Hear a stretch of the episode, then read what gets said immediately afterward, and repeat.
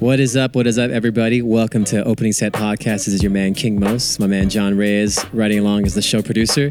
Follow us on all social media under Opening Set Podcast. That means Instagram, SoundCloud, Mixcloud. And lastly, if you want to shoot us a message or an email, hit us up at openingsetpodcast at gmail.com. And today's very, very special guest is my main man, DJ Neil Armstrong, a Queens native.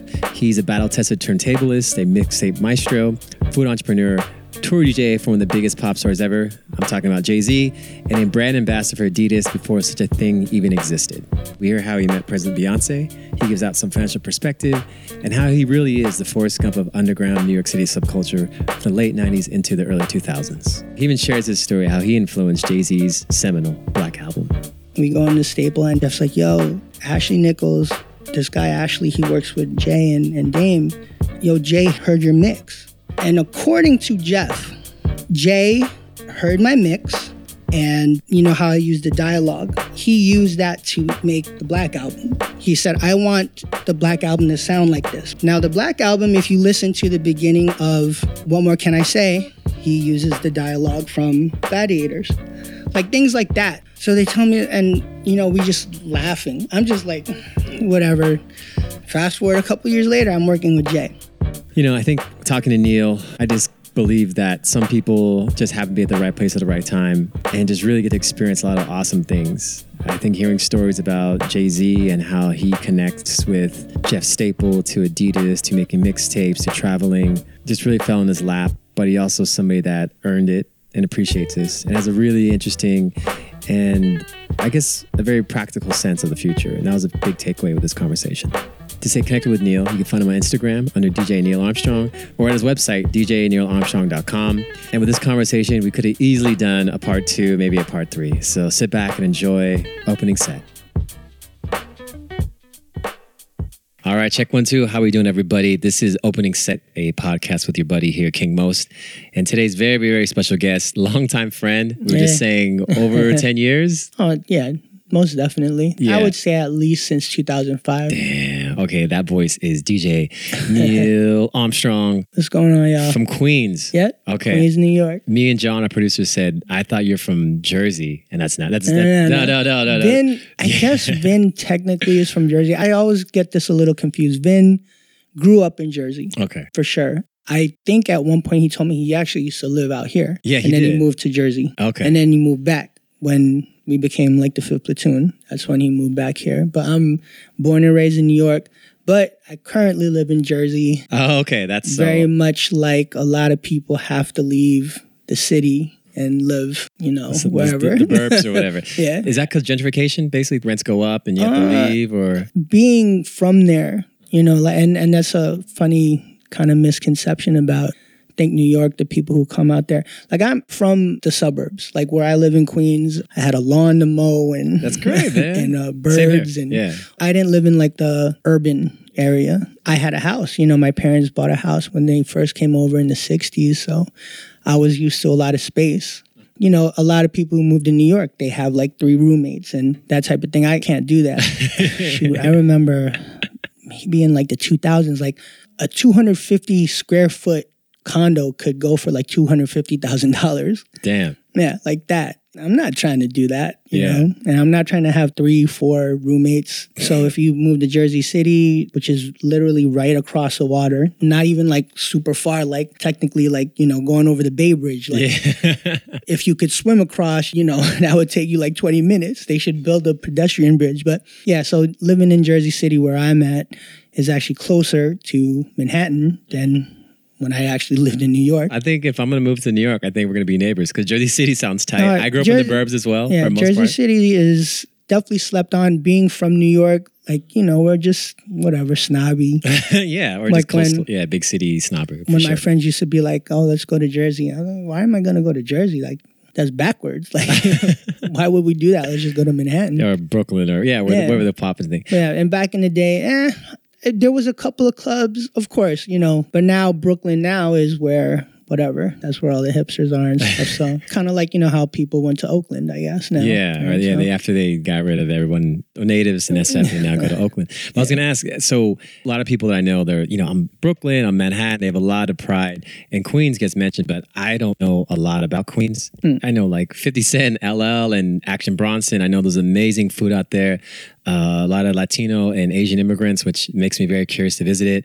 But tell me about Queens growing up as a young Neil Armstrong. Well, you know, like I said, I grew up near St. John's University. So back then they were called the Redmen. Now they're called the Red Storm. For those who don't follow basketball or college basketball, that's the team where Mark Jackson came from. Okay. Chris Mullin came from during the Big East time. So I don't know if you guys out here watch the Big East, but that's Patrick Ewing, Yeah. Georgetown, and Syracuse, where, you know, Melo came from and blah, blah, blah.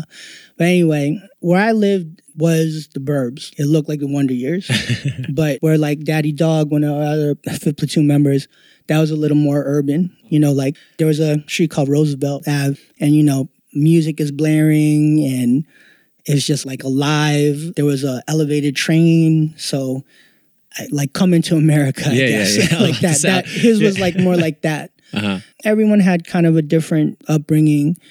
I lived in a really diverse neighborhood, mm. but like back then, like a truly middle class neighborhood. So technically, it was a a Jewish neighborhood. There was like five synagogues within a mile radius of my house, but on my particular block was a bunch of black families and you know like maybe upper middle class so they were like doctors and not everyone but some and very safe but you go down the block it could get a little hectic as far as queens hip hop goes it- it's really funny how things have shifted a little i don't know i mean run dmc is from hollis and same thing like i'm sure hollis was rough but it's still like a little suburban Mhm. Working class. I would say so. I don't know what would be considered nowadays because everything is just so screwy. But yeah, back in the day, you know, nice. Yeah. Bad neighborhoods would have been like Williamsburg Mhm. and Bushwick. And now it's good Yeah. yoga mats and artisanal coffee Yeah. and God Yeah. knows soul cycle. mayonnaise. Yeah. Artisanal mayonnaise. Yeah, yeah. Like, well, figuratively and literally, it's very mayonnaise, man. this was a question I was going to ask a little later, but I think uh, I'll ask it now. Did that diversity of, you just mentioned African American, middle class, working class, Jewish, you yourself being Filipino American, how did that diversity shape your ear and your music? Oh, for me, I mean, that was why I am the way I am. Mm. I, I think, um, in particular, I grew up in the church. I was United Methodist, whatever, Protestant. My church was insanely diverse, which is, in my experience, it was really rare. Most churches are, I guess, very tribal. You know, they're all black, all Korean. Latino, Latin- Mexican. yeah. yeah. even Mexican, El Salvadoran Yeah, gets very exactly. specific. They're yeah. just very tribal. But mine, there was a Pakistani family. You know, there was Filipinos. There was uh, an Estonian family. Like, it was just really weird. I've always had an extreme diversity in my life. So, you know, I, I grew up with everybody, and the current climate today is just kind of very. It's not strange to me because I, you know, I'm aware of it. But you know, it was not odd for me, like a lot of my family members, uh, we were just multicultural. We, we knew everybody. So musically, when I was younger, of course, I had a sister. I, I still have a sister. My sister's good. still around, thankfully. Uh-huh. But um, she's four years older than me, and I guess her influences were uh, what a lot of people would call new wave. Everything from Duran Duran to Echo and the Bunnymen to Depeche Mode to Erasure, you know that you know synth sounding stuff to like the Housemartins. I don't I don't know if you've heard of those guys, but um, that's a little more obscure. Uh, Midnight Oil. So she, of course, was a big influence on the music, but somewhere along the line, like I said, I grew up in the church, and the son of the pastor. We grew up when we were, you know, younger, and he ended up moving away. But we would keep in touch. And back then, it wasn't like keeping in touch now. There was no Facebook. This is You to like- make an effort. yeah. I'll send you, was like I'll write you a 80s, letter. you Yeah, know? yeah. I would sleep over his crib, and he had like the NWA straight out Oh. of Compton tape. So he gave that to me. Was that weird for a New Yorker to have NWA at the time? yes, I Oh, think so. How do you think he got it then? I don't know. Same way how everyone got stuff. I mean, how did you New guys get rap? stuff? Well, Yeah. for me, I remember the first rap tapes I ever bought. I was on a family trip to Mexico, and this dude had bootleg tapes, Mm. like all types of cassettes. Yeah, I think me and my brother we bought NWA. Mm. I bought MC Hammer. I also bought DJ Quik as Tonight. Yeah, I think it was just kind of those random things. You knew Yeah. somebody that knew somebody, and Yeah. someone in your family, you know, Yeah, outside the tribe or in the tribe who had that tape. So this guy was he Filipino as well? He was half Filipino, half white. okay, Gregory Day. Greg, was his shout out to. Gregory Day. Without him, you, we would not be here right now. I think I would be a little different. But my church is on a street called Hillcrest. Down the block is Hillcrest High School and Jamaica High School. So I'm sure someone came from Jamaica High School. But anyway, these are black neighborhoods. My church was in a black neighborhood, and I guess at one point it was probably a little more white. So, you know, for whatever reason, my church maintained just a lot of different people, you know. So some of my Sunday school teachers are black, some were white. And like I said, there was a Pakistani family, there was a Filipino family, which is my family.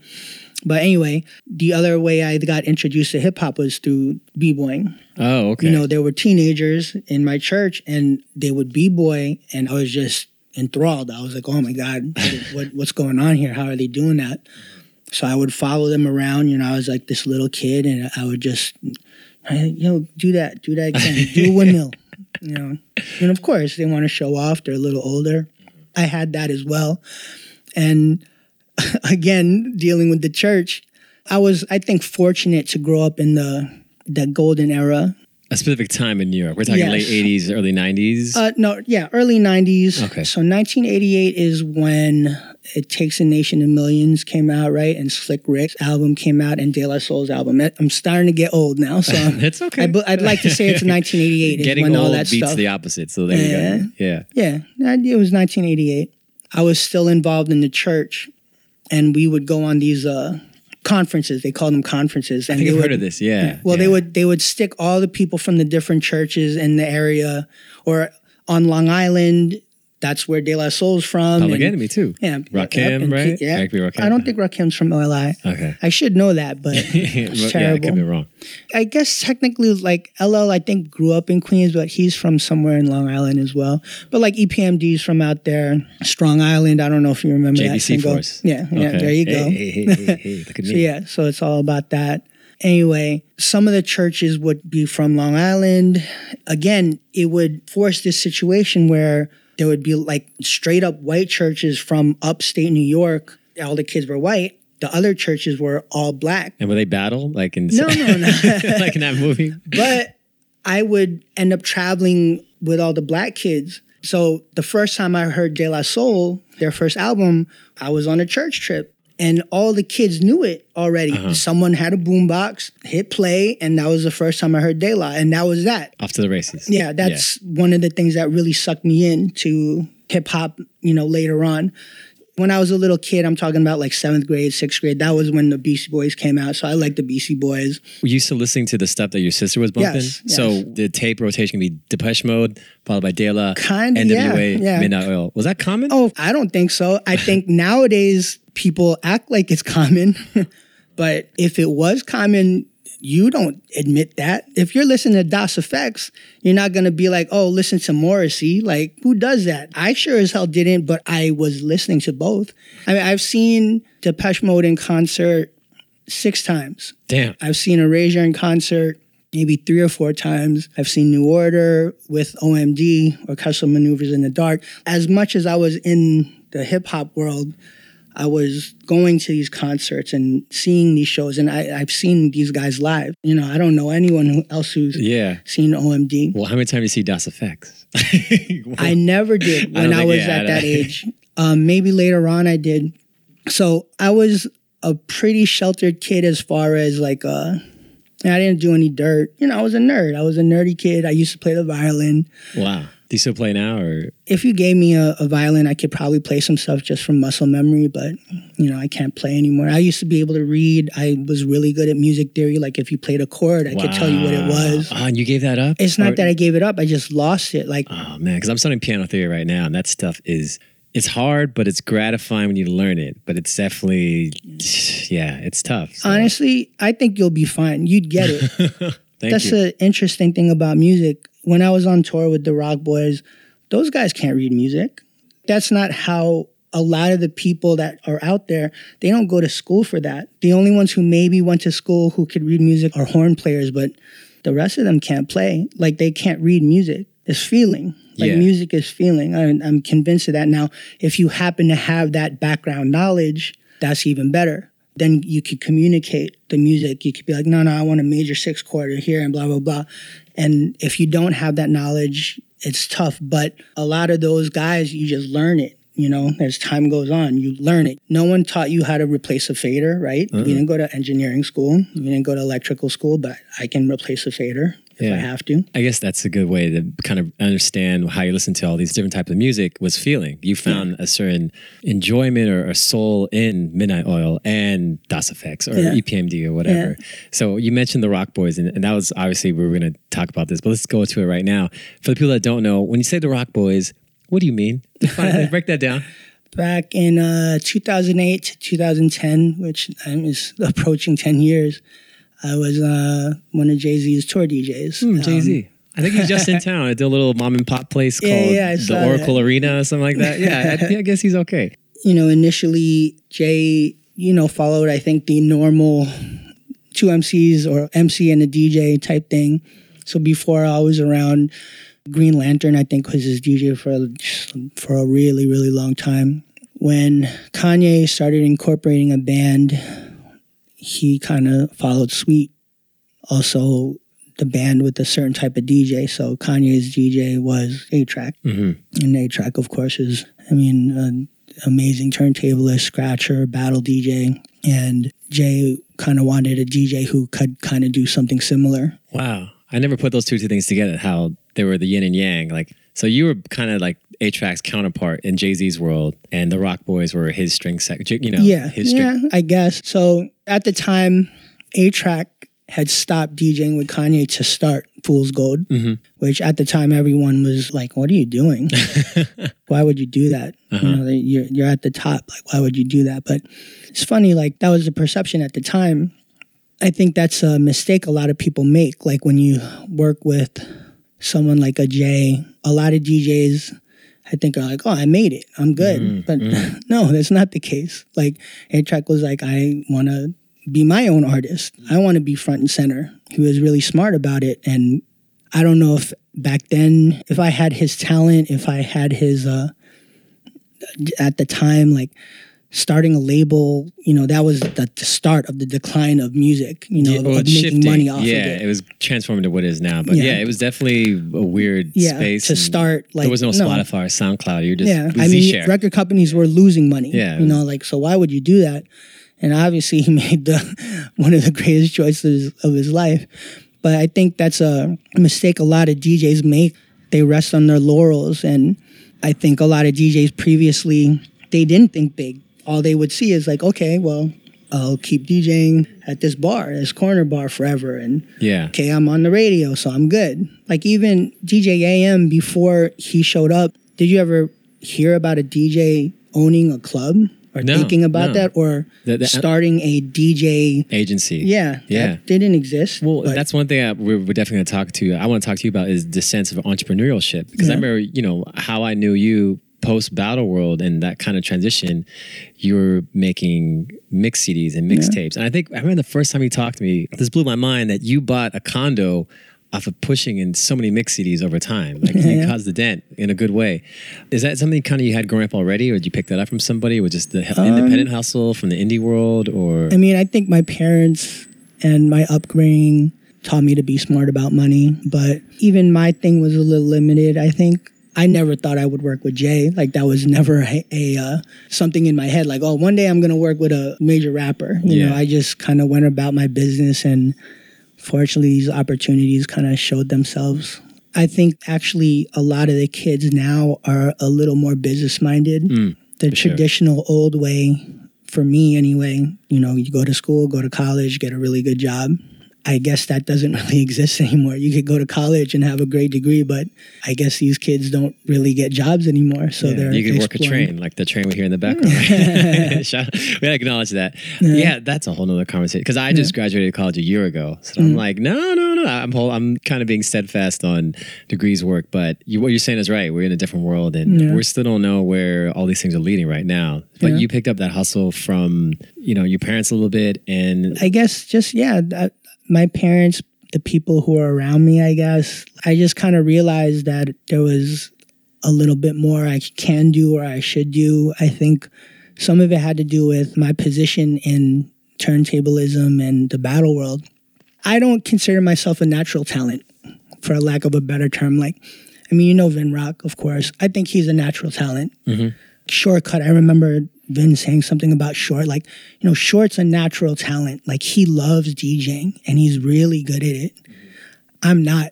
And I was part of a DJ crew called the Fifth Platoon. I was part of one of the premier DJ crews. We've had to battle, I mean, pick someone from like the major crews. So I guess I saw you at the ITF Yeah. thing, Beat Junkies. we had to Scratch battle the Pepper, Beat Junkies. ISP, yeah. We had to battle the X Men. Later on in our life, we had to battle the new guys because I emerged, joined our crew. So we've literally battled every major clique out there. Not many people could say that. Unfortunately, we were often on the losing end of that deal, but someone got to win and someone got to lose. You know, like that's just how it is.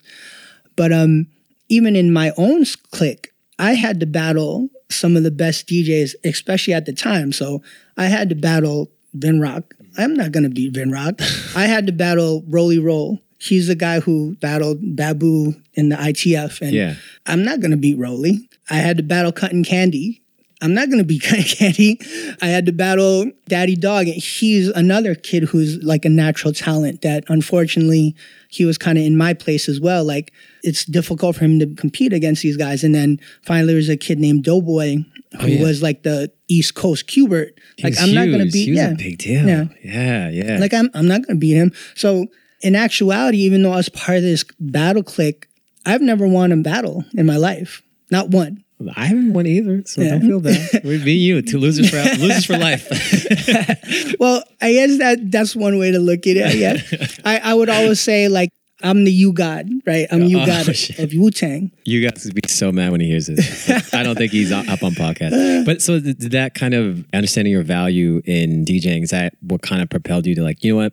Let me find a different lane. Let me go a different Yeah, place. that's kind of where I was going. Like not just that, it kind of made me work harder. Mm. I knew I had limited skill set in this world. I had to figure out what my skill set truly was, and it was making these mixtapes. Uh-huh. And um, I was able to monetize it in comparison to a lot of my other friends. Uh, condo. so Con- when you say monetize, condo. I had friends that were kind of sort of into DJing and hip hop, but even they had it. And I was like, okay, if this dude can cut through the fat beats, raucous ITF world, go into the kind of focused, you know, hip hop mixtape listener to people that, again, were in the peripheral. I was like, that that's remarkable because I think a lot of DJs don't ever really get that where they cross over and they cut across all these different kind of quadrants of music. I mean, especially at the time. So this is before Even anytime, anytime, really. you know, back in the day, like if you were a turntablist DJ, you weren't known for being able to rock a party. you actually couldn't rock up. Yeah. I've seen battle DJs DJ a, a club, and it's like, ooh, oh Yeah. boy. You know, I mean, especially in the late '90s oh yeah, and early 2000s, like.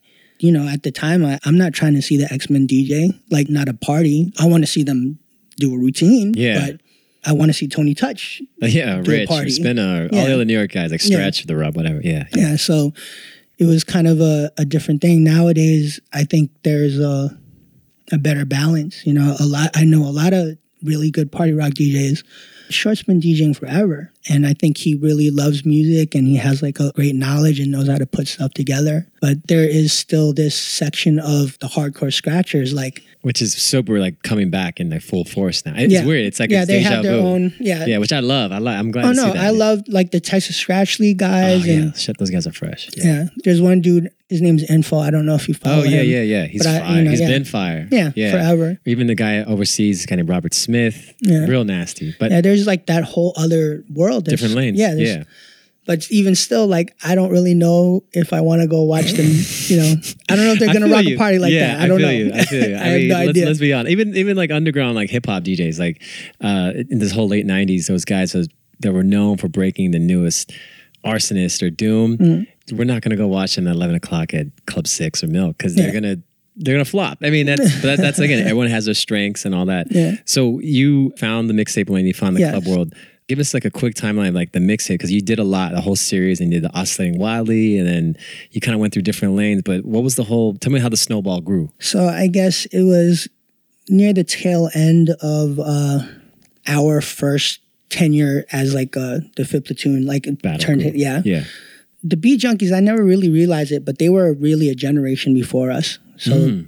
them, ISP, I think they were closer to each other, and uh, the X Men, of course.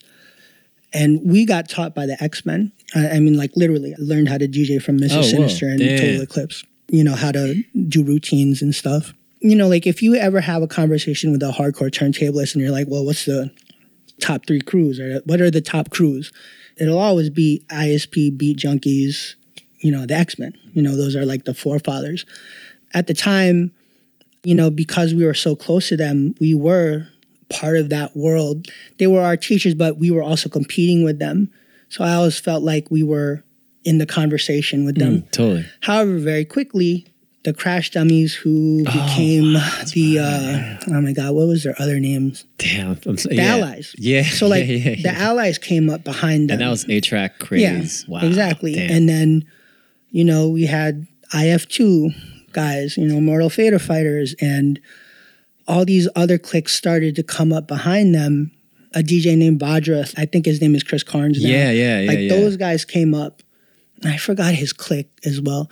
But anyway, all of a sudden we were like the middle children of the turntablist history, right? We were good, you know, we literally like we were very good if you knew who we were, but we were fighting these giants and then we were fighting the people coming up behind us. So I'll always kind of feel that way that we didn't reach our potential, I guess. That not even really that. It's just like we were just lost in the mix. You know, there's winners and there's losers, and we were right smack in the middle because we were fighting everyone. You know, we were jockeying for a position.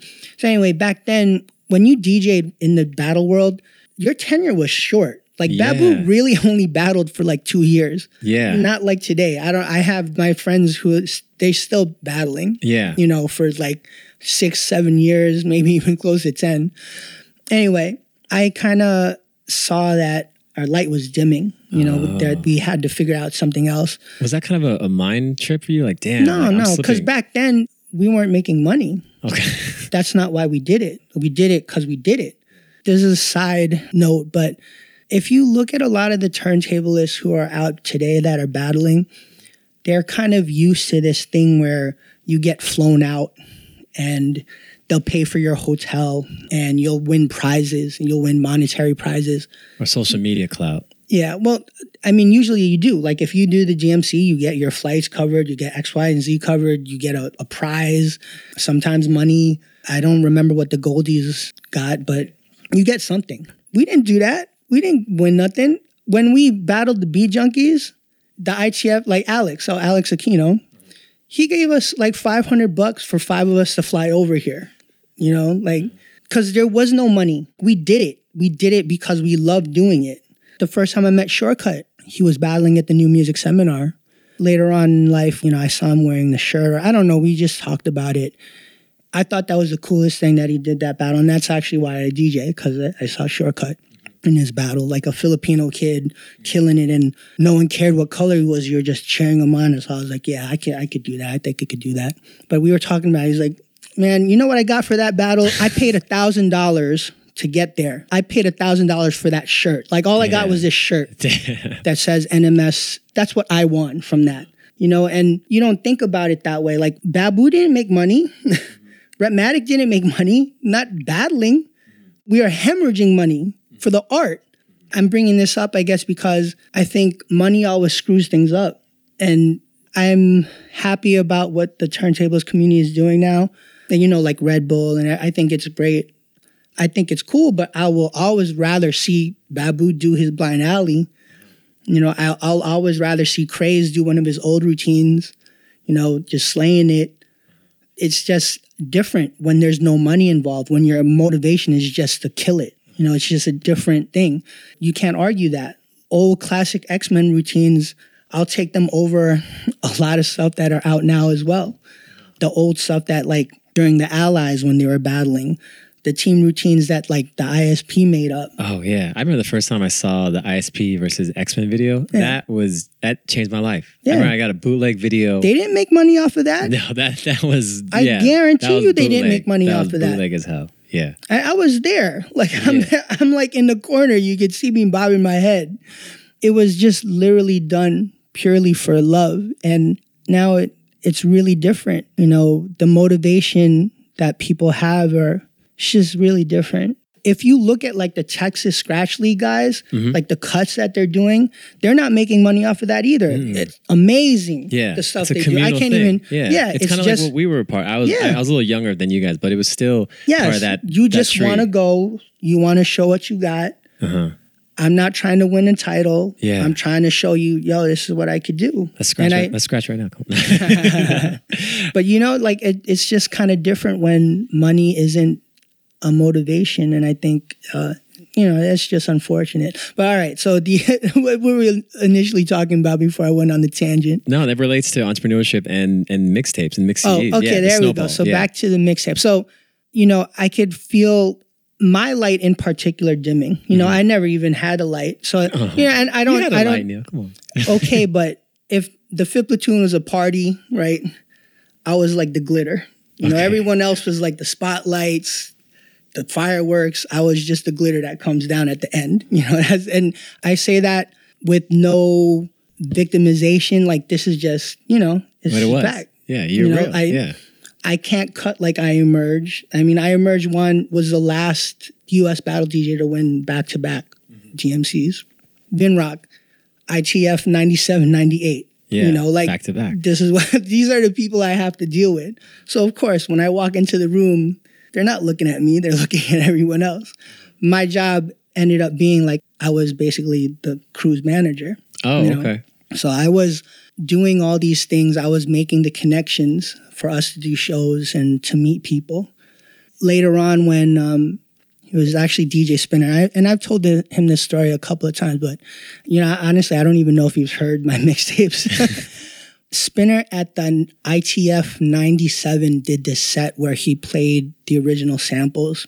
And, you know, back then he had to do it all on vinyl. There was no Serato back then. And I was just amazed. I was like, holy crap, wow. That's where that song comes from. So I heard what he did.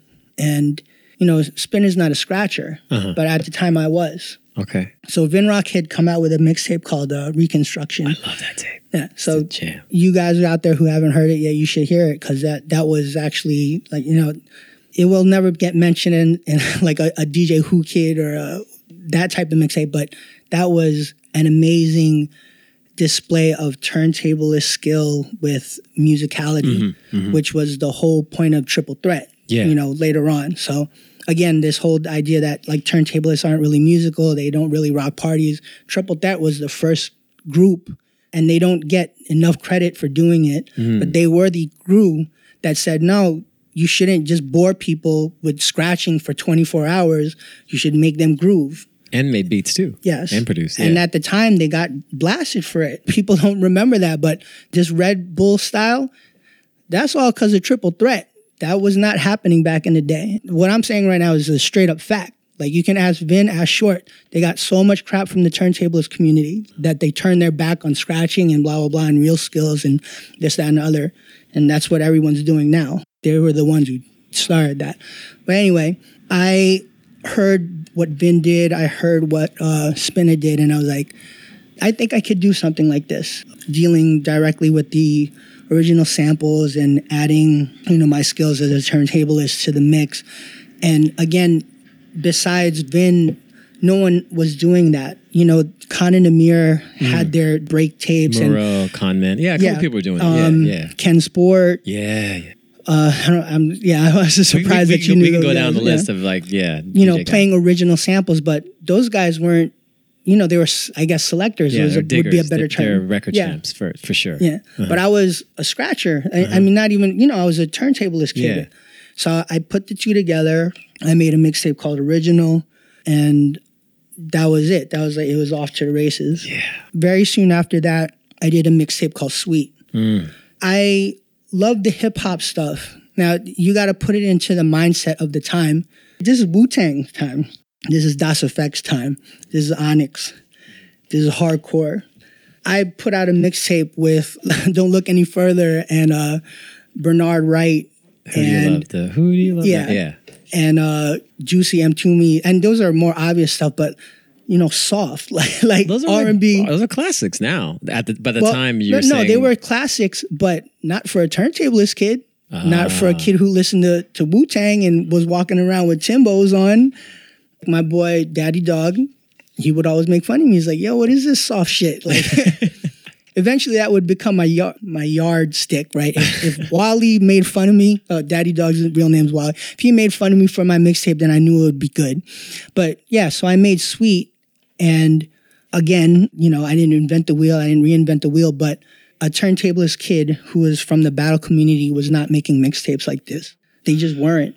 Other people were like G-Bo the Pro, who actually I quoted, I gave props to because they're the guys who inspired me to make Sweet. I made Sweet, people liked it, and for a very long time, and you would see me at Milk, I wasn't making a lot of money doing the gig, but I was making a lot of money selling my mixtapes like Amoeba, yeah. like a lot. Yeah, no, like I said, when I when I, when I those people that were outside the DJ world, outside like the intense hip hop world, that they had in their car or in their dorm or in their house, like, yo, this is something. And so that's that, and that's where the whole condominium thing comes in. That Yeah. you're you're pushing weight. You- Yeah, I, you really I were guess the trunk. somehow that became my thing. I became known as whatever this mixtape DJ with a turntablist background. Eventually, my mixtapes ended up in the right people's hands. So, people I knew who got my mixtapes were the guys who used to be the editors at Vibe magazine Mm, mm, mm. Yeah, uh, at MTV, VH1, down the line. One woman in particular who really ended up helping out was a girl named Vashtie Kola. So I don't know how Bashed it, yes, is, yeah, queen of the internet. they would all hear my mixtapes and really like them. And another person who would like my mixtapes was a kid named uh, Oscar who used to work at Adidas. Is that the guy who does the party with Vashtie? The not no, no, Oscar. Okay. different Oscar. Okay. So basically, I just told you a bunch of people who ended up helping mold my life. So there was a kid named Hyun Kim who used to work at Vibe. Yeah. He was like the tech editor for Vibe magazine. And there was a point where they pitched this story about mixtape DJs. One page was like the OGs, so Brucie B and all the OGs. Ron Then G and yeah. Rated R, whatever. Yeah. the next page was the current OGs. So at that time, it was like Kay Slay and Whoo Kid. Oh wow. Then the next page was the newcomers. So at the time it was DJ Vlad. Oh wow. The guy does the TV show. and, Vlad um, TV. DJ L was in that picture. This kid named Sickamore. All Oh. the guys who were doing the bootleg. Street tapes. Yes. Yeah. And Sickamore's the A and R at Atlantic for a Now, while. or yeah. s- I- I don't know if he's time. still doing, but for he- a while. Yeah. So I know he's in the yeah. industry still for Yeah, sure. he was an industry dude, and me. Yeah. There's all these guys and me.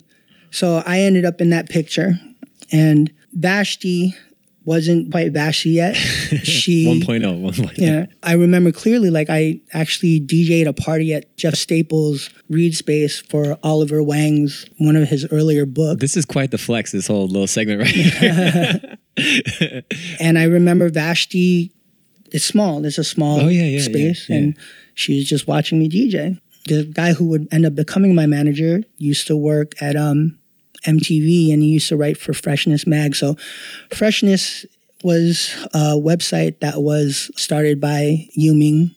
Yu-Ming is the guy who does Stadium Goods and Yeah. SneakerCon. yeah.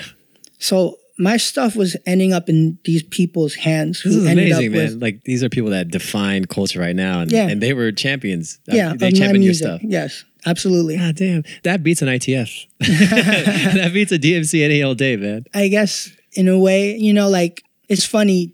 All I ever wanted at the time when I started DJing, I wanted to win something. I You wanted wanted to life. win a, a- a life, title. yeah. You know, I wanted that. But um, you know, like that Rolling Stones song, you can't always get what you want. You I get what you song. need. Yeah, that's a good one. Yeah. So I remember my manager or the guy who would become my manager, Sky. yeah. they put my mixtapes on the MTV server. So all my mixtapes, all these people who would end up defining culture had my mixtapes from, you know, various sources. It's insane. I'm just So- thinking about it right now. Like, damn, dude. Now, the story with Jay, there's two versions that I've heard. Two versions of the, how you met the rapper named Jay Z. Well, for sure, I made a mixtape called Bittersweet. I mean, I don't know. I've never heard another DJ make one like that. I mean, it really told a story Yeah. using dialogue. Again, I didn't invent the wheel. Like other DJs have done that. In particular, Spinbad was doing that like Mm, crazy. the 80s tape. Yeah. Yeah, exactly. On the 80s tape. But the way I did it was to tell this story about a relationship. And I've never heard anyone do that before I did. You know, I'm sure someone did, but I've never heard it. But I had this idea to do that. Now, this is a for sure story. I was there. It didn't happen. no dispute. So, who ended up getting it was a guy named Kenny Burns. Kenny Burns used to work at Roc-A-Fella. At the time, Roc-A-Fella Records was also making an offshoot label called Rock Music. Yeah. And I get a call, phone call. It's Kenny Burns. And this is, I don't know, eh, 2003, 2002. They call me in for a meeting, and I, I don't really know what's supposed to happen. I'm not part of that world. I'm still part of the little turntablist world. were you nervous? You're just curious, or Uh, curious, definitely a little nervous. did you did you dress up, or you just kind of No, like, eh, triple five soul? Probably. Rockets uh, sweatshirt. Yeah, probably, probably triple five. Not Adidas. Not you weren't. Not No, quite, no, not I yet. Not yet. no, not yet. not so you- yet, You, go not talk quite Kenny yet. Burns. Kenny, I have a meeting with him and his team, and they tell me what they felt like when they heard my mixtape. That uh, they were in like the tour bus or whatever, and there's a blend I did with Sade. I threw like the front and beat. Yeah. and they told me he heard it and he started doing laps up and down the aisle. He was like, he was like, "Oh, what the fuck is this?" You know, that type of thing. Of course, I, you know, I'm smiling. I'm like, "Oh, you know, I'm glad you like it." So, bring me to the other room, and he introduced me to Dame and Dash. So I meet Dame. This is like Dame at peak Dame. A peak, but this is when Roc-A-Fella Records fell apart. Oh, okay. I had this meeting, and I, I was supposed to do like a mixtape for them, but literally that December is when Roc-A-Fella broke up. Did you ever finish this tape, or did you ever do it? I did it. I put it up on the website. Uh-huh. Later on, I made a mixtape called Smooth, with a V. Yeah. And they ended up, Kenny Burns basically, and he Kenny knows he did this. if he's listening, what's up, Kenny? They basically bootlegged my mixtape and put another cover on it Oh. and gave it out like an industry mixtape. They didn't sell it or anything. Yeah, they just free. did it. You got bootlegged by Yeah, by exactly. I'm not kinda- mad. That's I'm a not nice mad. little. I don't But think a lot of DJs can say that. Jay Z bootlegged my me, not the other way around. But not, you know, that time everyone's fraction off, so Yeah. definitely not Jay. Yeah. Now, the other story that ended up happening, people told me was um, Jeff Staple told me this story, and I have to ask him about this.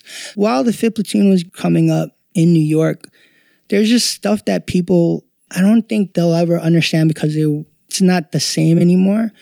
In New York, all these cross cultures, these countercultures, like we all knew each other. So the people in the movie Kids, mm-hmm. one of the dudes, one of the skaters used to work at Fat Beats. You know, we were all around each other. So Harold Hunter, he used to come see us DJ. I have a video of us. It was us, Company Flow. Hold up, Harold Hunter, Company Flow, Neil Armstrong. No, like we were like Southern you know, York. someone had a you know a video camera and what was Company Flow's crew's name? Oh, the Indelibles. Yeah, so Damn, like I'm a the- so- nerd for knowing that one. Props So the. Indelibles were performing. Yeah, I have a video like LP introduced us. But like Harold Hunter comes into the frame. You know, I was like, oh shit, it's Harold. You know, and this before he passed on. But we all hung out with each other. All, so all the B-boys knew each other. If you were a B-boy, you went to the turntablist stuff. And, and that was kind of like here too, I Yeah. think. You know, like Mikey Disco still. Oh, you know, shout out to him. I just saw him at the Star yeah, Wars what's up, Mikey? Yeah, yeah. The Polo God. Yeah. So you know, like the twins out here, Mm-hmm. like see, I, I know who they are because they used to come to our gigs. You know, kind of the same thing. But Harold Hunter would show up, and Jeff Pang. I don't know if you know who he is. He's a, another New York local guy. So we all knew each other either via Fat Beats or just street. Like that was our campus. Like the New York streets to me, that was my campus. When I was even in high school, the streets were our hallways. You literally would be like, yo, where you gonna be at? And then we'd run into each other. And there's like videos of like Supernatural in Washington Square Park. I've been in those ciphers, like you just walk up with your backpack Uh-huh, and and you got Mos Def rapping and Jean Grae, who what what she used to be Yeah, called what what resource. Yeah, so I knew her as what what. Most br- uh, I guess it's his brother, right? UTD. You know, yeah, Urban they would just be around. Yeah. Like you just go down the street, oh, they're right there. Like it was like that at that time. So like I said, Harold would show up, blah blah blah would show up. Jeff Staple Staple hadn't existed yet. So Jeff Staple made our Fifth Platoon logo. I remember that. Yeah. Yeah, he yeah, he's the guy who created our logo. Damn. You know, and now Jeff's Jeff. Yeah. All this to say is like, yeah, we were at this really weird point where all these things were converging. And in my little personal bubble, I kind of just knew the right people and they really helped me. Cause that snowball Yes, absolutely. to get to, To the Rock- whatever. the Roc Boys. Yeah. You mentioned. Did you meet the president? oh, no, I didn't get to I- meet. I'm talking about Beyonce, by the way, not, not Barack Obama. Oh, yeah, yeah. you met Beyonce? yeah, yeah, of course. Of course you did. Yeah. Course- Oh yeah, no big deal. Yeah. Were I mean, you- she's really cool. So did she be like, "Hey, what's up, Neil?" Or was it like, "Oh, Kinda, I um, know she your knew- face"? No, You're I mean, it was guy. me and a bunch of black dudes, so I just stuck out, out. yeah, they all like you know they knew who I was. And when you say black guys, that's the Hypnotic Brass Ensemble, or no, no, it was a, it was the bra- no, he had a the Roc Boys wasn't like a, a horn section. the or- horn section was from they called them the like the Illadelph horns. Okay, I guess. I was thinking of somebody else. So Illadelph horns. It was a but whole I do band. know I know the brass. Those guys. okay, I know those guys too, but all the Roc Boys are black except me. so I, you know, I stuck out so like you a sore thumb. Beyonce. So Beyonce remembered you. What what Yeah, I'm yeah, trying- Okay, yeah, yeah. I don't know if she'd remember me now. Yeah. You know, I'm a little chubbier and I haven't seen her in years. So She would. She would, man. She's a big fan of ITF videos. She- Maybe. Yeah. See, here's a, another tangent. Like I remember at the ITF one year, like Claire Danes was there. I, I don't know why, but she was there. like, like just weird stuff like that would always happen back then. But all right, so Jeff Staple, this, that, and the other. So Jeff tells me this story once I come into the Reed Space, and back then we, I, I guess whatever. This is I don't know, maybe 2003 Yeah. definitely before I met with Kenny Burns, and actually I think it's all related. This guy Ashley Nichols was, I guess, Dame Dash's uh, or Jay's road assistant. He worked with them very closely. This is not verbatim from Ashley. This version. This is from Jeff. So Jeff, me and Daddy Dog, the mm-hmm. guy who made fun of me for making sweet, yeah, Wally. We go in the staple, and Jeff's like, "Yo, Ashley Nichols, this guy Ashley, he works with Jay and, and Dame. Yo, Jay heard your mix. He heard original or heard whatever. One of them, maybe bittersweet. I don't know. I think it was original. And according to Jeff, now I don't know if he remembers this, uh, but I remember this. And if you ask Wally, he'll remember it because he was like, "This is ridiculous." Jay heard my mix, and you know how I used the dialogue. He used that to make the Black album. He want. He said, "I want." The Black album to sound like this. Now, the Black album, if you listen to the beginning of Le Album Noir. you know, uh, what more can I say? He uses the dialogue from the movie, from uh, Gladiators. Like things like that. Wally's just like,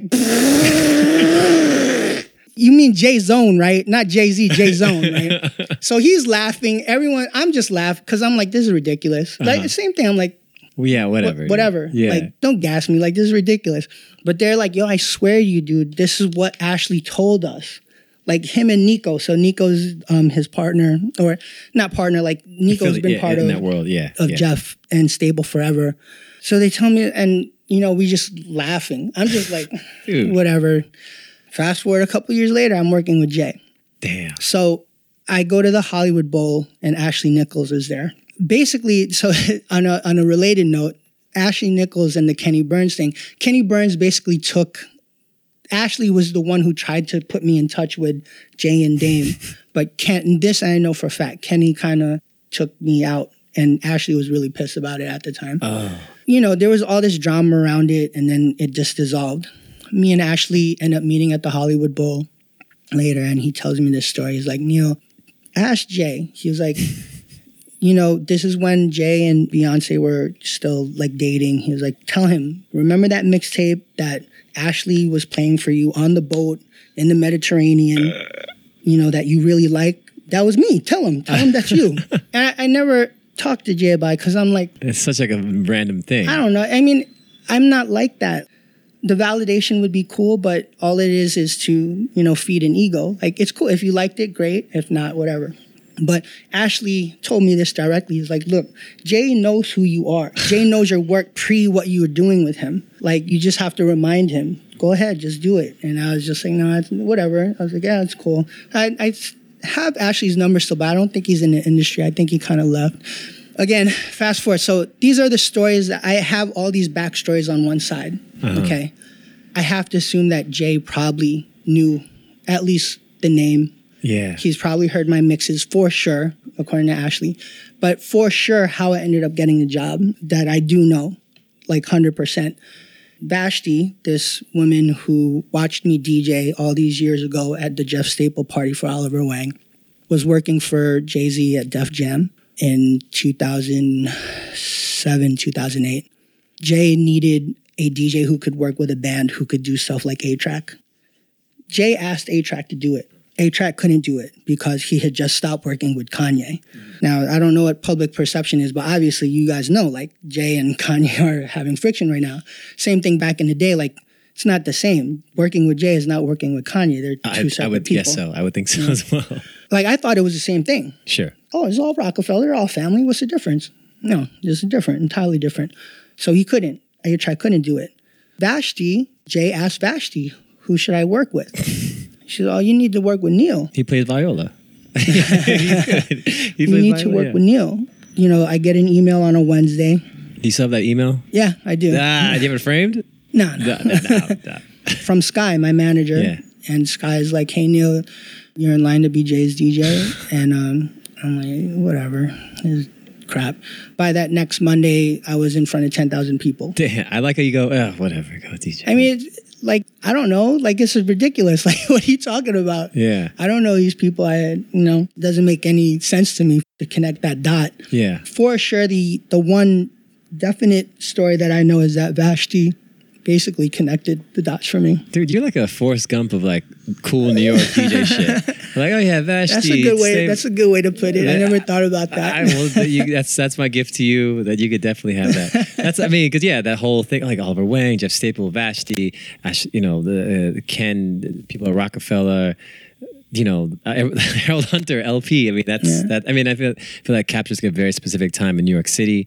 You know, that's something I saw from the West Coast, like kind of from afar, like through magazines or Mm. whatever. But you were there firsthand, kind of. yeah, a little bit. Yeah, you know. So, but we're talking about. So this is a span from when we became the Fifth Platoon was 1997. So 1997 to 2007, everything I told you happened over those 10 That's a good chunk. Yeah, I, yeah, that's definitely when indie hip hop, underground hip hop was like the move. Then it became club hip hop, and then you know you get into the idea Yeah. of like dance music and you know electro clash and yeah, a little. Yeah, yeah, it definitely goes. yeah. along. That started, I'd say, right around that time as well. yeah, So yeah, that's how I ended up working now with Jay. Now after Jay, uh, it was really interesting. The day that I found out I was gonna stop touring with Jay, and you're on the train. That's why we had this train in the background. Yeah, oh no, the day that I stopped working with Jay was the day that I became a spokesperson for Adidas. There was no time for me to sulk or be upset about not touring Uh-huh. wow, anymore. that's a nice 'cause I- consolation prize. yeah, yeah, yeah. yeah, kinda. But it's interesting to kind of note that Adidas in 2008 was not what it was today. Yeah. It was an entirely different animal. The hype beast world was not wearing Adidas. Yeah, You know, they were Alexander Wang wearing didn't come Jordans. out with the tailored sweats. No, it was no, still. it was just a different. It was just Yeah. a, you know. It was streetwear. It was Oliver print shirts and fitted hats, and Um, even before the whole dandy thing, it was. Oh, uh, yeah. Well, I'd say 2007 was like when Bape was really big and all Yeah. that. So Adidas was really, they didn't have a representative from, you know, whatever, streetwear. Hip hop. Yeah, from hip hop, from urban culture. for sure. Uh, not like how everything else was getting co-signed. Like, you know, I'm not saying this with a big head. Uh, Like, I was the Kanye of that time for Adidas. They had on the side of their Portland office, there was a, I don't know, a hundred foot poster of me on their wall in Uh-huh. Portland. And, you know, my friends used to clown me all the time. They're like, look at this crap. Yeah. Because they know I, I, I'm not like not- that. not yeah, so they would just send me pictures and, you know, laugh at me. we laugh at it now because now I was thinking about this. Like today, there's people that that's their whole goal. Like I want to be a brand ambassador, or they Yeah, see in their Instagram so, yeah. profile, like oh, brand ambassador for Yeah. this, or influencer, or Yeah. early adopter. and that wasn't that, was wasn't thing. around back then. So you are the early, early Yeah, adopter. you really are the early adopter of Yeah. this stuff. Oh no, absolutely. I mean, that was one of I remember I wrote a post just cause like I just saw all of a sudden I turn around, everyone's wearing Adidas Mm. and everyone's trying to do food events. I've been doing this for like the past four years. So I was like, yo, look, thank you guys.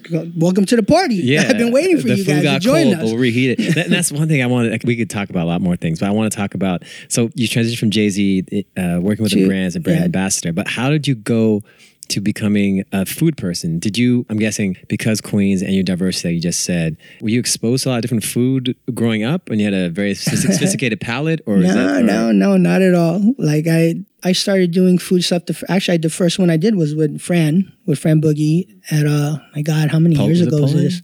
Maybe 2012 was the first one I did. Okay, it's not a Poland. No, no. Uh, the restaurant isn't around anymore. But I basically I came out with the uh, the 10 year anniversary of Sweet.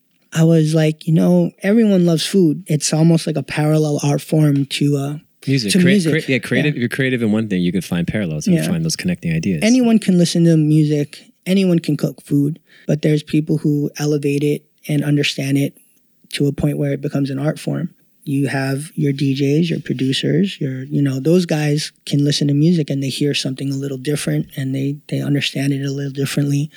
And same thing, you know, when I was a kid, I could make mac and cheese. That's it, you know, from the box. But there's those chefs who will take the same ingredients and create a, a masterpiece. For sure. So I just saw those parallels and I ended up just kind of becoming a foodie later on in life and also a cook. You know, I would never disrespect the word chef, you know, just like people call themselves DJs and they're not a DJ. You know, I can cook. I can't cook for a restaurant, but I can cook and I enjoy that creative process.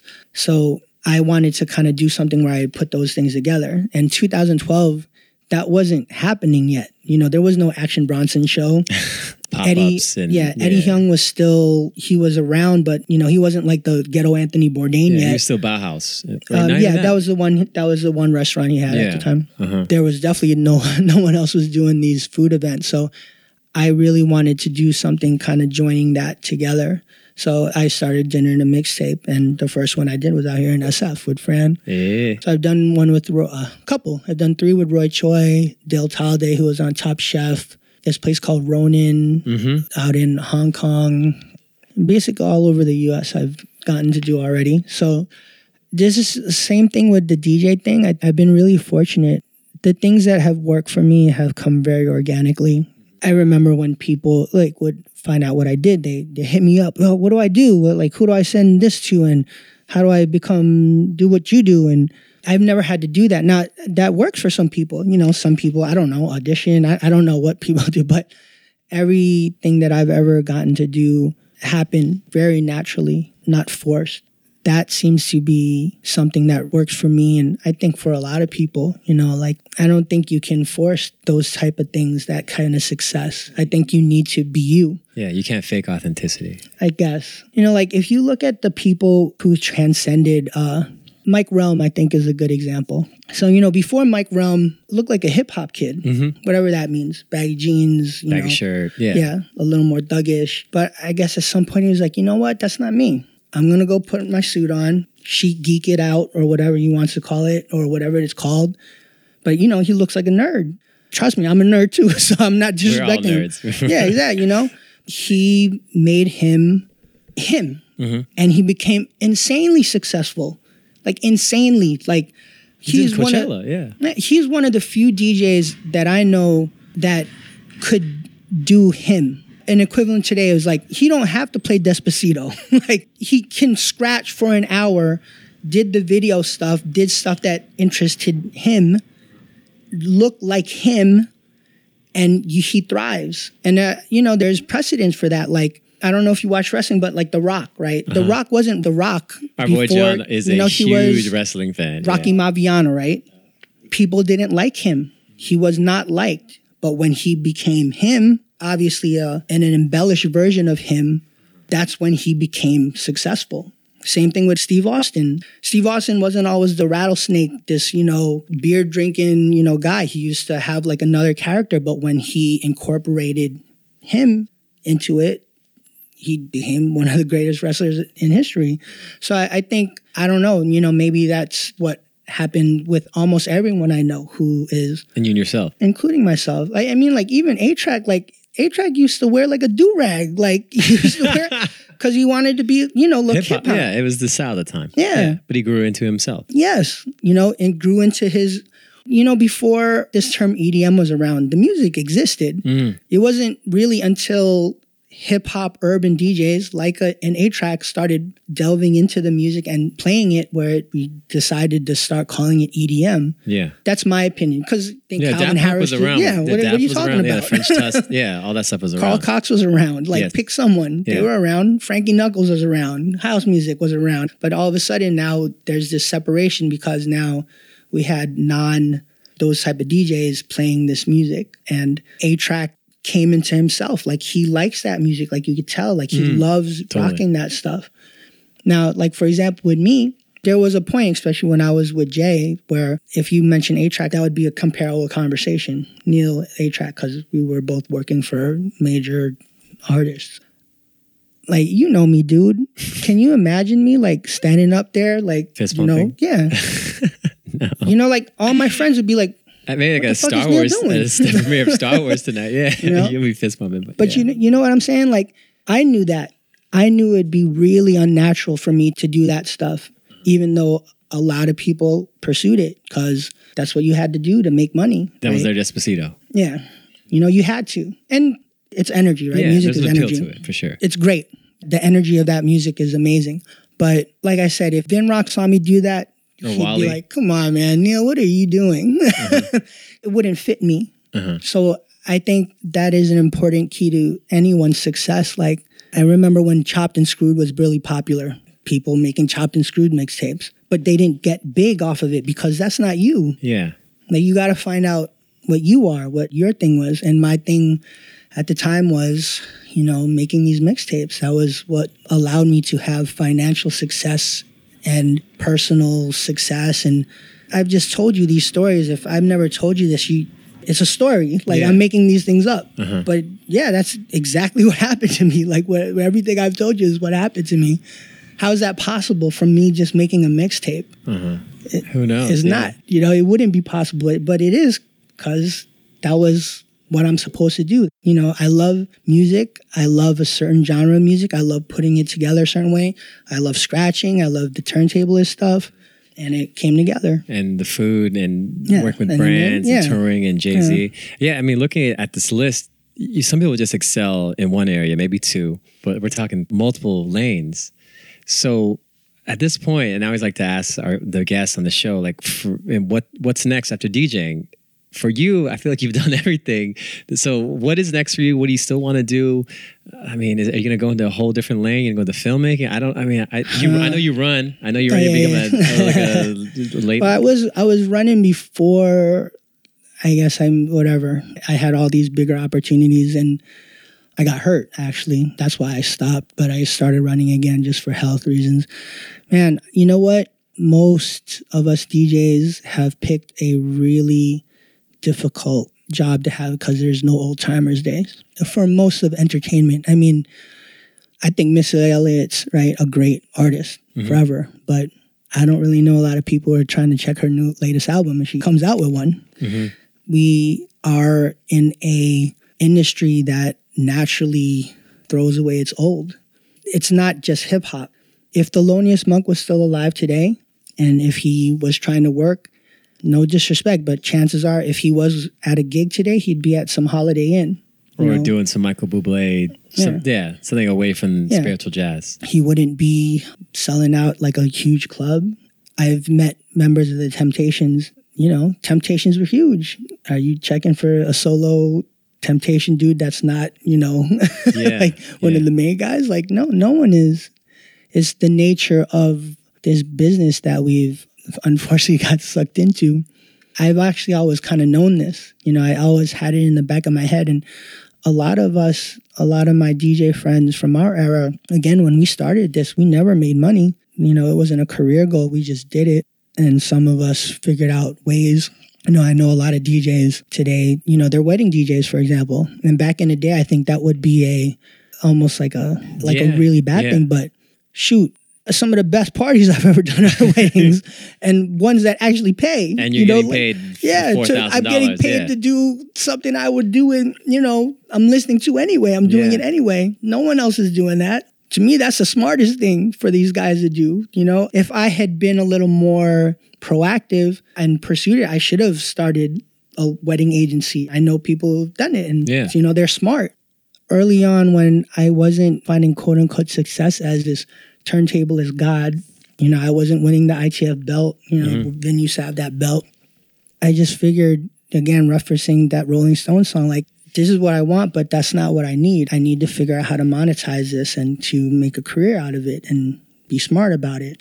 Back then, you didn't call it making yourself a brand, N- not being a brand ambassador, making yourself a brand. Mm-hmm. No, I don't think people thought of it that way, especially DJs. That wasn't the mentality. But early on, I was like, all right, that's what I need to do. And I figured that out. My ability to transfer that brand, though, is again not a new concept. I mean, George Foreman's a boxer, but most people who know who George Foreman is because he sells a grill. Or like right? Snoop Dogg. Yeah. Oh, it's a guy with Martha Stewart. And you tell Now- people he used to rap. It's like, whoa, really? It's like, Yeah. yeah, he was kind of, yeah, yeah. Biz Markie on um, yeah, the show. Mos Def. Yeah.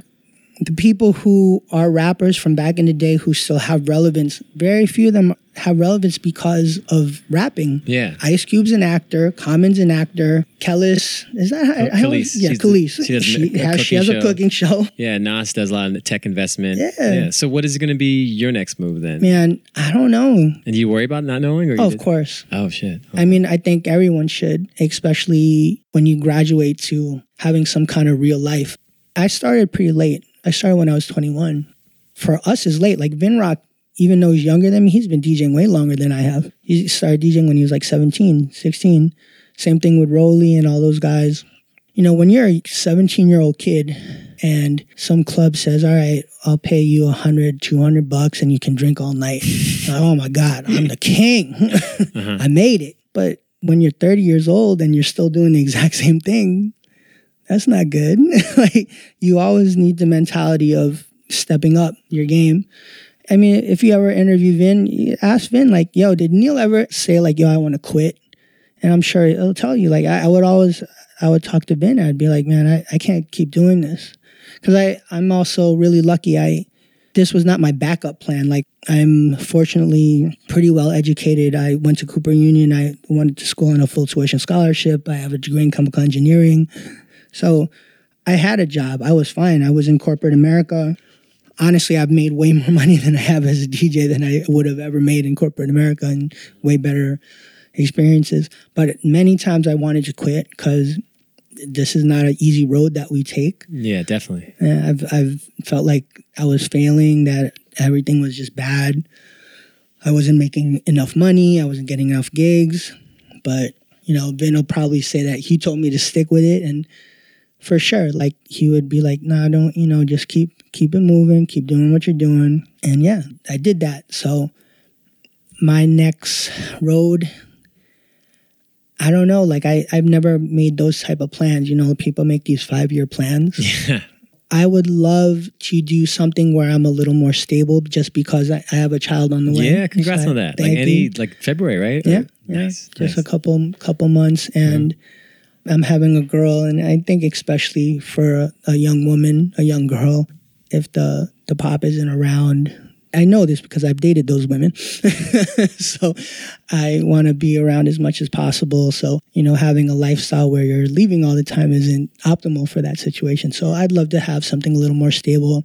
I have found a passion in food and uh, cooking and, you know, that type of thing. So I would love to kind of, again, transfer that brand into doing something like that. But I honestly don't know. You know, And I think. yeah, and I think you not knowing has kind of paid off. but Livy, we go back to this, Yeah. this whole podcast. Yeah, you, yeah. I think you just being Neil Armstrong and kind of having that mind that's open. You know, they say, uh, what's it? Uh, opportunity it always favors the prepared mind. So if you just kind of stay, say in your what you're doing, you never know. You, might, you Yeah. might, might be the actual next Anthony Bourdain, or or who knows. I, like again, I, if anybody should worry, you shouldn't worry.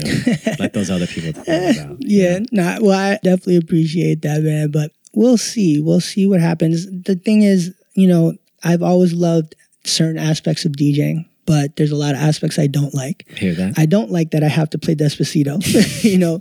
And, actually, I don't hate the song, but you, you know what I'm saying. It's a bigger idea. Yeah. Yeah. I don't. Ha- why do I have to play this? Yeah. Yeah. yeah that's a whole nother. and then and again that is another conversation that we could talk about forever but i appreciate the reason why people do do that and find success in that but I haven't had to operate like that um, for the most part as DJ Neil Armstrong. I'd say like about 80 or 90% of the gigs I get to do are the really cool ones, you know, like the Motown on Mondays and my stuff, my dinner and a mixtape stuff. And when Laffy Taffy came out, like I didn't I didn't play that song once. Not not that time. Like maybe I'll do it now because it's Throwback. yeah, Yeah, yeah exactly. yeah. But I never had to play that song. Uh-huh. So I've been really fortunate. You know, you have to do stuff you don't like, and of course that's happened to me as well. But I'd love to stay involved in music somehow, but it's difficult, and especially now the current environment is so disconnected. You know, this this level of disconnect is always it's always been around. When I was a, a younger DJ, let's say, I don't know, 2000, like I wasn't trying to play Lil Wayne songs, you know. Common, Mos Def. Yeah. Yeah, yeah, yeah. I'll do that now Yeah. again, you know, on some throwback. But you know, the disconnect between the stuff that's coming out now, like the Uzi Vert and and all that, and Lonzo Ball's, Yeah, you know, yeah. dissing big Nas. yeah. You know, like the music that's coming out now, that's urban, that's hip hop, is just Not- so not- not disconnected. yeah. It's something else. It's Yeah. different generation. Yeah, Different different generation, yes. It's ingested So- in a totally different way now. Yes. And fortunately, you know, I've been able to evolve enough that I understand. You know, I'll never hate on the music. There's a lot of people from my era that just Oh, dismiss it entirely with right. I get it. I understand why these kids like it, but I don't want to be the purveyor of it anymore. Unless something happens and like all of a sudden 2000 becomes really popular. Yeah, like there's more chances, there's more Kendrick, Yeah. there's more GoldLink, et Yeah. cetera, et cetera. More of that. Yeah. Anderson .Paak. Then, Yeah. But in the meantime, mm, Yeah, I don't enjoy it as much. You know, very very honestly, I don't enjoy it as much. I remember listening to like a do over that Shortkut did. It was for New Year's, and that was when "Turn Down for What" came out. I guess around so what Yeah, that was two years, years- ago. yeah, two or three years ago. Yeah. That's see, that's old school now. You know, oh my That's- God, yeah. that's how fast stuff pull the dust moves. off the MP3. But you know, like back in the day, Short wouldn't. You know, he could play a James Brown set at do over. He could play like all roots reggae. yeah, and that's I'm, I did Crane. I remember yeah, that. that's totally that's what he should be doing. Yeah. Now, But you can't do that. No, it, it's pretty urban. It's trapped out. Yeah, But, right? I mean, that's. Hey, but man. uh, again, that's the evolution of the music. That's who's coming out to the clubs. My friends who were going out to the do over when I was doing it a lot, they don't go there anymore. yeah. You know, So you, you got to play for music for the for the people that do go there for them to Exactly. stay alive. Yeah. Exactly. Absolutely. Well, the one party that has, I think, skirted a lot in New York, anyway, is the Rub. For example, Mm. Shout they, they've them. been around for forever, and as far as I know, of course, they do switch it up. Yeah. things change, but they still do what they do, which to me is amazing. And you know, I think some of the cooler part, like the the uh, the Makossa party, and everyday people. Yeah, yeah. you know. Shout- and that those are all. And it's funny how how do we know each other? And it, we, always, we were saying that earlier, but I always felt that if you are a like mind in whatever creative field you're in, you'll find a way somehow. You'll find your way to shore. Yeah. Whether it's musically or even if you're not an artist, just the same kind of motivation interest. Yeah. You know? So I think that's why we kind of ended up here. And John, you know, me knowing John, our producer. So the last question, it's kind of like a uh, takeaway question. All right. You know, when you walk on the Tonight Show, there's that one song you'd want the band or someone to play. play when they get on. What would be your? I mean, doesn't it be Tonight Show? You walk into court, the song you do to get get yourself hyped. What would be that track if you had to pick Oh one? god, dude, I don't know. Not the, not the Rolling Stones song you were, we were talking about earlier. Nah, that's not hype. That that's like when uh the Seahawks came out to Bittersweet Symphony. Like everyone was like, "What are they doing?" Yeah, I mean, I love the song, but that's not the one that come out to. Yeah, And they and they lost. Maybe that's why. Maybe, yeah, exactly. Yeah, Maybe that's why. I don't, man, that would be a tough one, man. I, I'd have to think about that. All right. You know, and I I loved my time with with Jay.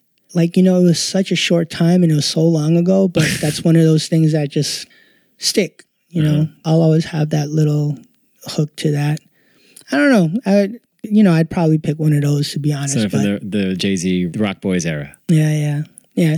And you know, I got like hanging out with with Bleek and those guys. That was actually one of the more interesting things that happened. With uh, I'll, I'll tell this last one, I guess. Uh-huh. At the time, this is you know, Twitter was still really young. I was blogging. I got a little extra money on the side to kind of do a, a music blog for a website that I don't think is around anymore. I forgot what it was called. I wrote this blog about you know, before I was with Jay, I had already been DJing what, like 15 years or something. I guess those guys would look at my stuff, they would read it. So Man, blogging a, was so tight back. Like blogging was cool back then. Yeah. Like you could, yeah. I just remember that right now. But anyways, yeah. it was me, Bleek, Jay. We were we were on a private plane. We had just came from uh, Nigeria or something. I wrote something about how uh, you know I had been DJing for a long time, but all people basically recognize me now as like Jay Z's DJ, and I'm like, um, you know, where have you been? I didn't I didn't show up yesterday. I've been Yeah. putting in work for a long time Yeah. you know, they're all um, John Meneilly, who is mentioned in his music. Uh, my consigliere is John Meneilly, you know, Mm-hmm. Yeah. and so that guy. So they're all sitting there, and Bleek was like, oh, "I read what you wrote, something," and he was like. Basically, you know, he he said he was like, "Oh, so you like people are kind of noticing you just because of Jay now, huh?" and not not those exact words, but that's the mm-hmm. gist. And he was, and I was like, "Yeah, yeah." He was like, "Well, get used to it." And Jay, you know, you know, he did his little laugh. but you know, Bleek was saying it half jokingly, half like serious. Like, yeah, you know, this is part of your deal now. Like, you're always going to be connected to this time, you know, and it's a blessing and a curse. You know, just it's good, but there'll always be that association now, whether or not you like it or whether or not you want it. People will want it, you know. So even tonight, I'm doing the whatchamacallit. One time on Monday. Yeah, they mentioned like I'm Jay Z's former Oh, door yeah, DJ, and, and, someone uh, wrote like, you know, he's a lot more than that. Yeah. it's much more than that, motherfucker. Yeah. It was very Yeah. saucy. Yeah. yeah, and and you know, I appreciate that. I, you know, the the comment and stuff, but I understand why they do that as well because there is, you know, it's hard to maintain relevance in what we do, and that's the easiest way to maintain relevance. Like mention someone of that Brand. level, Yeah. and yeah, the brand. So, but yeah, that that will always stick to me. I, I really appreciated Bleek for that because, you know, I think he's one of them cats that like people kind of sleep on. I, you know, I know him on a different level. Unfortunately, I think the curse side of being like Jay's little brother, you know, they call him. He always calls Jay the big homie. You know, that's one of the curses. Like it's hard to to shine when you have something, you know, like a sun that's so bright next to you. And I, I think that was one of the, the beauties of what A-Trak did. You know, he was like, you know what, I, I want to shine. And he knew he had to stop doing that gig for Kanye. And, you know, it takes a lot of guts. It takes a lot of foresight. It's faith. Yeah, a lot of faith. Absolutely. So, yeah, I'm interested to see what happens. You know, in five years, maybe I'll come back, but, and, and we can see where I, what I'm doing. I think you'll be all right. I think yeah, I think no matter what, you know, we'll all be all right. But I'm definitely at this you you caught me at an interesting crossroads. Like I still love aspects of what we do, but it's just, you know, I used to DJ here in SF more than I did in New York. Uh huh. I remember those years. There was a point- Yeah, yeah. But like during the milk days, Mm-hmm. I might as well had a weekly. I was here so often. Like every yeah, every two weeks I'd be here, you know? But it's not really like that out here anymore. Like not at all. Like I don't know how often do you guys get outside acts these days? Like the same thing like in Australia back in the day, they wanted artists from outside. But I know for a fact now, like they don't care. like Yeah. Uh, or uh, they wanted DJs from outside. Like it doesn't really work that way anymore. I think technology has allowed DJs to kind of get really good internally. Like the, one of the kids who won the like the New Mm-hmm. like Zealand kid, like the yeah.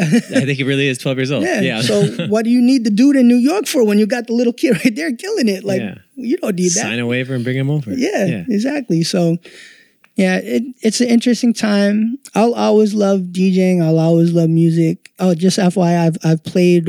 Which edit of yours did I play? And I forgot. I hit you up uh, about it. You play all of them, man. You play them all. you, you do the. But there was one in particular, not a Kaytranada one. There's a, damn it, man. But I, I've played one of yours when I was in Hong Kong. And did Jay Z come over and say, "What's that?" no, I don't, oh, damn, I don't get, I don't get, I don't get that treatment. Oh well, Damn, we'll figure it out. It was We'll figure it out. We'll, go uh, we'll do a swap. I, I'll update you with a bunch of new stuff and, and whatnot. nice, dude. Nice. All right, man. Well, anyways, Neil, thank you so much. I know we said 45 minutes, but, but no, no, it's but been no, like two hours. No, no, but you kept dropping so many gems. And I feel we could talk about even more stuff. I feel like we just we can have yeah, a part two. nah, we could, man. We, We we barely could. talked about the athlete stuff, the the food stuff, and everything else, man. But anyways, Neil, my man, Yeah. thank you so much for your time. Absolutely. I'm gonna see you tonight. Yeah. This will air way after the fact, but I'm All sure right. you'll be hopefully Oh, back. yeah, I'll be back before then for sure. Yeah, man. Thank you so much for your time, Yeah, man. Absolutely. I am seriously impressed. I, I feel like I, I I know a different person now. I'm just blown away, man.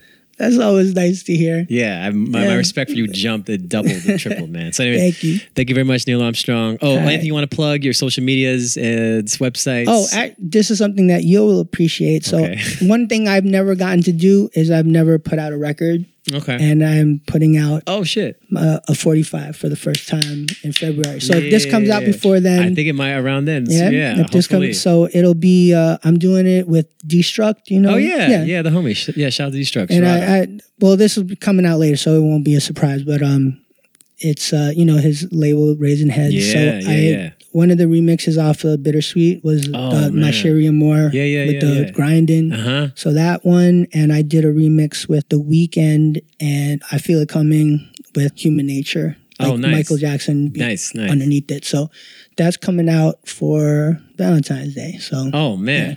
Okay. hopefully y'all get that. And they can find you on Instagram. What is Oh, it? y- yeah, see, DJ Neil Armstrong. Just look every me every up. platform. yeah, every and platform. is your old blog still up? We can Uh, maybe the no, the way man. back You know what? machine. That freaking. Su- I don't think so. All right. But so one of the blogs was on Hypebeast, and that one's gone. So I mean, that one's gone for sure, which really sucked Well, because do, there a was a lot of cool yeah, stuff. Do a throwback Thursday post or something. I mean, I don't, I don't have them anymore though. I don't even have the pictures. But one, one day, so I have all this video footage of when I was with Jay that Oh. I've never released, and one day I'll go through it and like show you guys what it was like. Please But, do. Yeah, for sure I will. All right, man. Thank you so much. Right, I'll see you later, later y'all. tonight. But yeah, we'll wrap this up, man. Word up. Thank you, Neil. Yeah, Peace. Neil Armstrong, the man.